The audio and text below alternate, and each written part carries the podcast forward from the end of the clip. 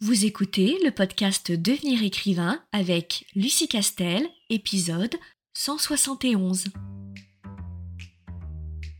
Bienvenue sur Devenir écrivain, le podcast pour démarrer et réussir votre carrière d'écrivain. Et maintenant, retrouvez votre animatrice Lucie Castel, autrice publiée à l'international, formatrice et conférencière.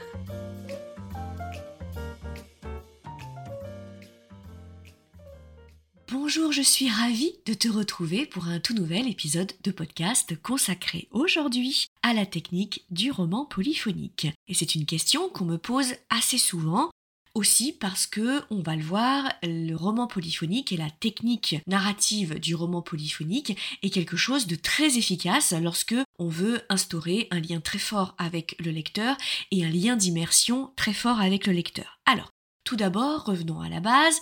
Qu'est-ce qu'un roman polyphonique? C'est un roman qui est écrit à plusieurs voix, c'est-à-dire que dans le cadre de la narration euh, euh, du roman, on va euh, suivre le, point de vue de plusieurs personnages. Et quand je dis le point de vue, c'est-à-dire qu'on va avoir un point de vue incarné.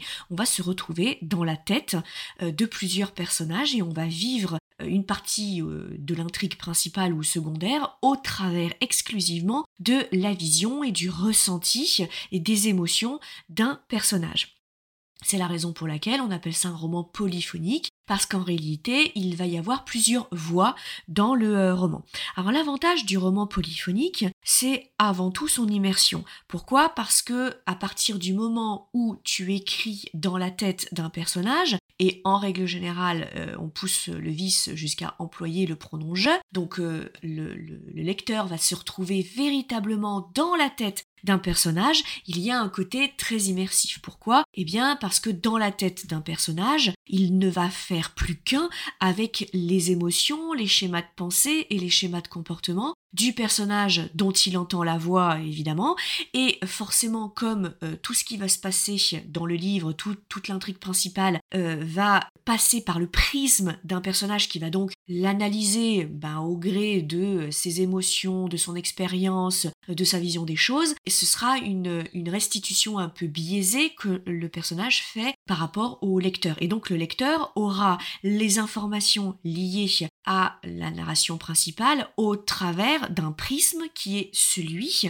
d'un personnage. Donc si le personnage il est timide, il est mélancolique, euh, il est tragique, ou si au contraire il est drôle, il est cynique, etc., bah, tu te rends bien compte que la façon dont le lecteur va comprendre euh, la narration principale va être légèrement biaisée, puisqu'il ne va recevoir ces informations qu'au travers d'un prisme psychologique, et ce prisme psychologique, ce sera évidemment celui du personnage. Donc par définition, ça va colorer immédiatement euh, l'intrigue principale et la façon dont on vit, dont on perçoit ce qui va se passer dans les rebondissements ou dans les péripéties.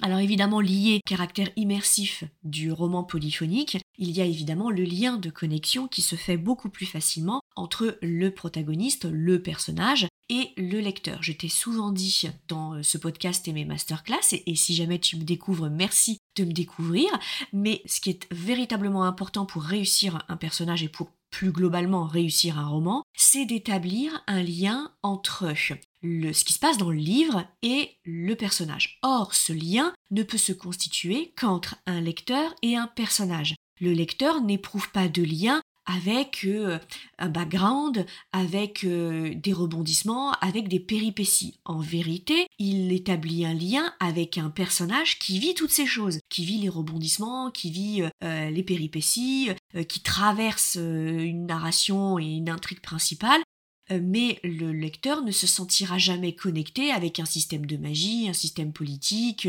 euh, une dynastie, la description euh, d'une guerre, etc. Voilà, ça va être de l'environnement, bien sûr, qui va accueillir euh, le ressenti des personnages, mais le lecteur ne réussit à créer de lien qu'avec des personnages. Donc évidemment que lorsque tu fais parler et penser et s'émouvoir directement un personnage, quand on se trouve directement dans sa tête, c'est bien plus facile pour le lecteur de te sentir connecté à ce personnage que quand il se trouve face à une narration euh, omnisciente, hein, qui est objective, euh, typiquement la narration du Seigneur des Anneaux, qui est objective et omnisciente, donc qui a un côté très informatif évidemment omniscient, puisque du coup la narration, elle est en dehors de la focale interne, hein, elle est en dehors de l'intrigue, elle ne vit pas l'intrigue, c'est une narration omnisciente. Donc alors l'avantage, c'est que tu donnes toutes les informations possibles et les, de tous les personnages, de tout ce qui arrive. On a vraiment une vision périphérique et une vision d'ensemble euh, de l'intrigue, des rebondissements, des péripéties et euh, de ce que ressentent les personnages, mais il y a un côté un peu froid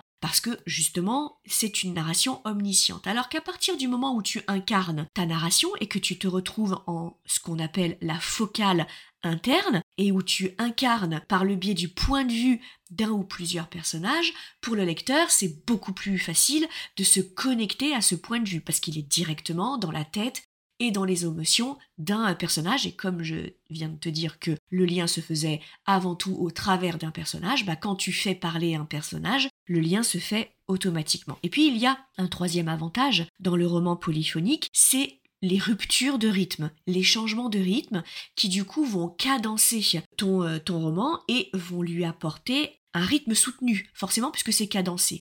Parce que lorsque tu changes de point de vue, tu vas changer de perception tu vas changer de ressenti, tu vas changer de schéma de pensée. Et le fait de changer de schéma de pensée, de changer de point de vue, euh, de changer d'émotion, bah ça, ça va introduire une rupture de rythme dans ta narration. Et ça permet évidemment d'introduire des variations de tonalité dans ton roman. Et toute variation de tonalité dans ton roman, eh bien, va introduire une ondulation euh, narrative qui va faire passer le lecteur euh, par différents, différentes émotions.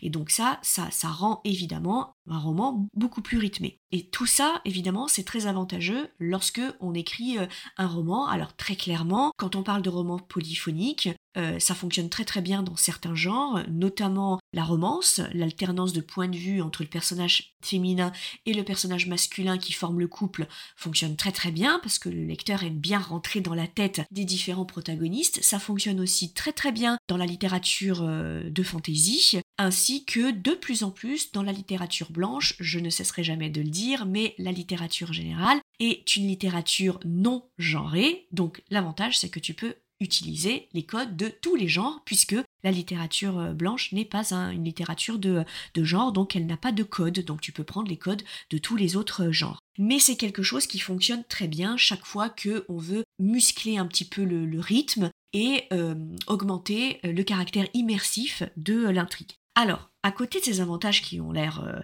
très très très efficaces, et ils le sont, il y a quand même des inconvénients qu'il faut que tu connaisses parce que, encore une fois, lorsque je te propose une technique narrative très efficace, eh bien je te renvoie à l'adage un grand pouvoir implique de grandes responsabilités. Donc il faut que tu fasses attention lorsque tu décides de manier des techniques narratives très efficaces parce que souvent elles ont certains écueils, certains inconvénients qu'il ne faut pas ignorer. Dans le cadre du roman polyphonique, euh, les inconvénients, c'est que évidemment tu prends le risque de perdre, voire de diluer l'attention du lecteur en passant trop vite du coq à l'âne, c'est-à-dire en passant trop vite d'un point de vue à un autre. Ce qui fait que le lecteur, il va avoir une impression extrêmement saccadée de la narration. Et il va euh, passer euh, du point de vue de Georgette, euh, au point de vue de Mauricio, au point de vue de Robert, au point de vue de Marina, et, sans, avoir le temps de s'installer dans un point de vue et donc de prendre ses aises dans ce point de vue, de bien comprendre la façon de penser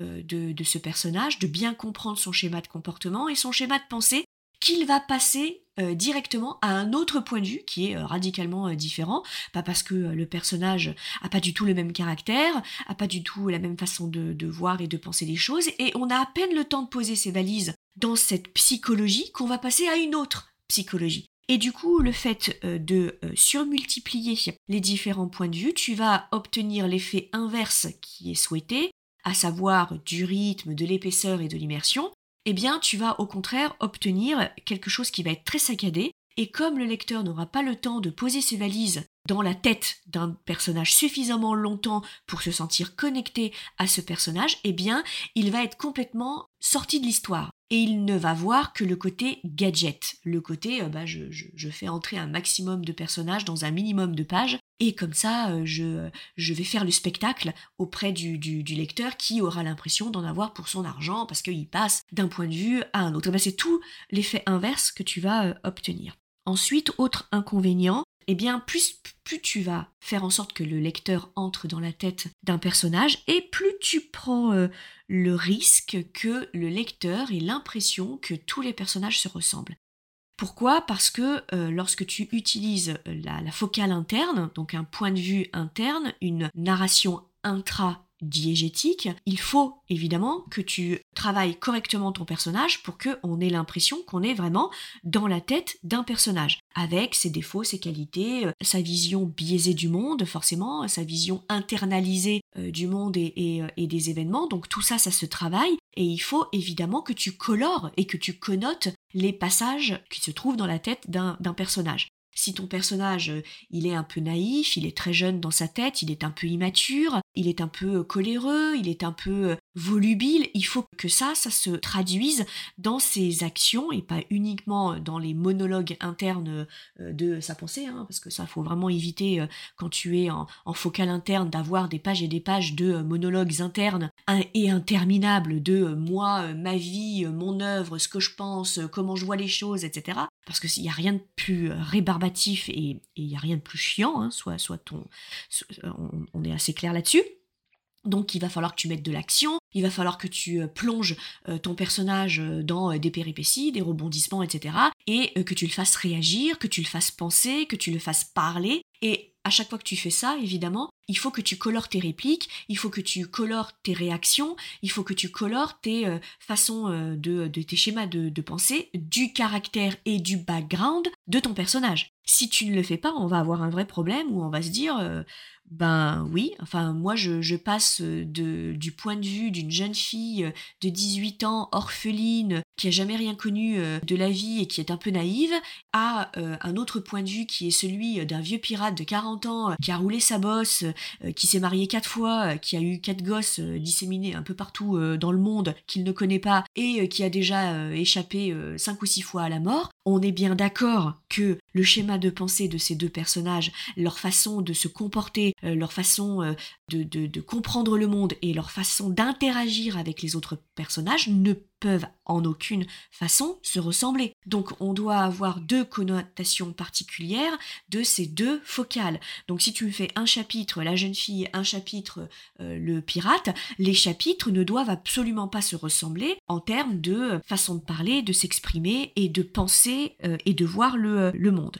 Et bien sûr, il y a un autre inconvénient qui découle de celui-là, c'est qu'à force de ne pas vouloir tomber dans cet écueil de euh, tous mes personnages pensent pareil et euh, tous mes personnages parlent de la même façon, c'est de tomber dans la caricature. Et donc de se dire, oh je veux tellement pas que ces personnages se ressemblent, parce qu'ils ne peuvent pas se ressembler, que du coup, euh, je vais y aller à la truelle euh, dans leur façon euh, de parler. Et alors du coup, je vais avoir une jeune fille naïve et qui n'a rien connu de la vie, qui va être complètement conne, soyons clairs, dans ses répliques. Mais alors quand je dis complètement gourdasse, c'est que elle va avoir des répliques très naïves, un vocabulaire un peu débile, un peu. Et je te dis ça, je caricature à peine parce que je l'ai déjà lu. Où vraiment, on sent que la, la fille, voilà, elle. A, elle a, deux neurones euh, dans sa tête pour vraiment bien faire comprendre au lecteur, oulala, qu'elle est naïve, qu'elle n'est jamais sortie de chez elle et, euh, qu'elle n'a jamais rien connu de la vie. Et alors du coup, pour accentuer ça, on lui fait euh, sortir des répliques complètement claquées au sol, d'un côté, et alors de l'autre, on a le baroudeur, le pirate de 40 ans, à qui on donne tic sur langage sur tic sur langage pour faire comprendre, oui, à quel point, voilà, il a roulé sa bosse, c'est un pirate, donc euh, il fume, ou alors il crache, euh, il crache tout le temps, ou alors il insulte tout le temps, euh, ou alors il est, très caricatural. Et alors du coup, on saute comme ça du coq à l'âne et on se retrouve dans la tête de personnages qui sont horriblement caricaturés.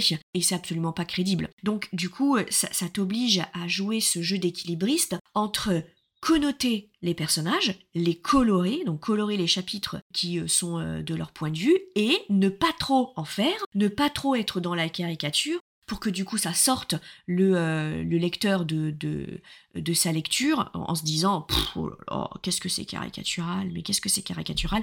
N'oublie jamais que la clé pour réussir un personnage, c'est la crédibilité, la vraisemblance, et comment on rend un personnage crédible et vraisemblable, eh bien en le rendant extraordinairement humain. Donc si ça n'existe pas dans la vraie vie, si dans la vraie vie personne ne parlerait de cette façon euh, à la place avec ce qu'il vit et puis euh, ce qui lui est arrivé, alors il y a peu de chances que ça se produise dans le roman. Donc la subtilité est vraiment importante.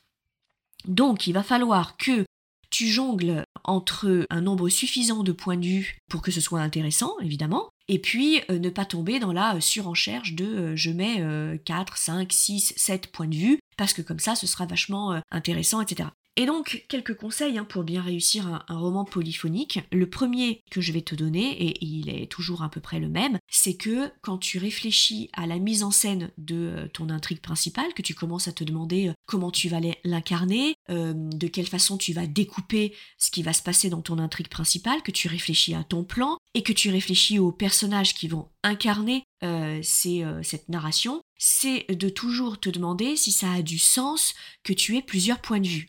Ou est-ce que c'est juste une question de gadget narratif? Est-ce que c'est vraiment important pour l'intrigue principale que tu l'incarnes au travers de plusieurs personnages? Ou est-ce que c'est juste pour faire joli? Ou est-ce que euh, tu as l'impression que comme ça, ta narration, elle va être plus originale parce que tu l'incarnes en deux ou trois euh, points de vue? Et il faut que tu te poses vraiment cette question. Est-ce que ton roman gagne vraiment à être euh, raconté par plusieurs points de vue? Est-ce que ça apporte quelque chose à ton intrigue principale ou est-ce que c'est juste de l'ordre du gadget?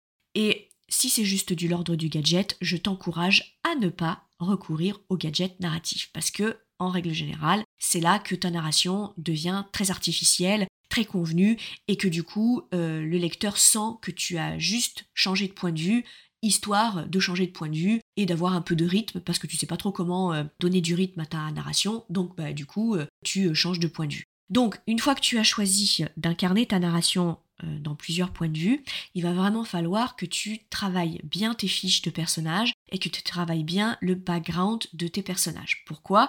Parce que un personnage prend de l'épaisseur euh, et se colore avec son background. Et son background va évidemment influer euh, son caractère, sa façon de réagir, sa façon de penser, et cette façon de réagir et de penser va encore plus évoluer et se transformer au fur et à mesure du déroulé de ton intrigue euh, principale. Mais à la base, quand tu démarres ton roman, ton, ton, personnage ne naît pas au début du roman. Enfin, sauf si effectivement c'est le, le propre de ta narration et que on suit la naissance de ton protagoniste, mais sinon on est d'accord qu'il a une vie avant le début du roman. Et donc ce background doit transpirer au travers des réactions et des pensées de ton euh, personnage.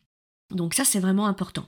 Ensuite, compte le nombre de points de vue. N'en mets pas trop, parce que plus tu en mets, plus tu délues l'attention du lecteur. Donc vraiment, demande-toi, moi je veux faire un roman euh, avec plusieurs points de vue, donc quels sont les points de vue qui seraient véritablement intéressants? Et si euh, tu te retrouves avec des points de vue qui n'apportent pas grand-chose à l'histoire, il est inutile que tu mettes un point de vue de plus. Il vaut mieux que tu n'en aies que deux et que tu les vraiment que tu les travailles bien, qu'ils soient crédibles, vraisemblables, immersifs, justifiés, etc. Plutôt que de m'en coller quatre et euh, que euh, voilà, bah il y en a, on se demande un peu euh, pourquoi on est dans leur tête parce que voilà, tu les as juste utilisés parce qu'à un moment tu avais absolument besoin de donner des informations au lecteur que tu ne peux pas lui donner avec les deux points de vue que tu avais initialement. Parce que oui, il est là aussi le problème, c'est que quand tu es dans un roman polyphonique, il faut veiller à ne donner au lecteur uniquement des informations dont disposent les euh, personnages, dont c'est le point de vue. Tu ne peux pas donner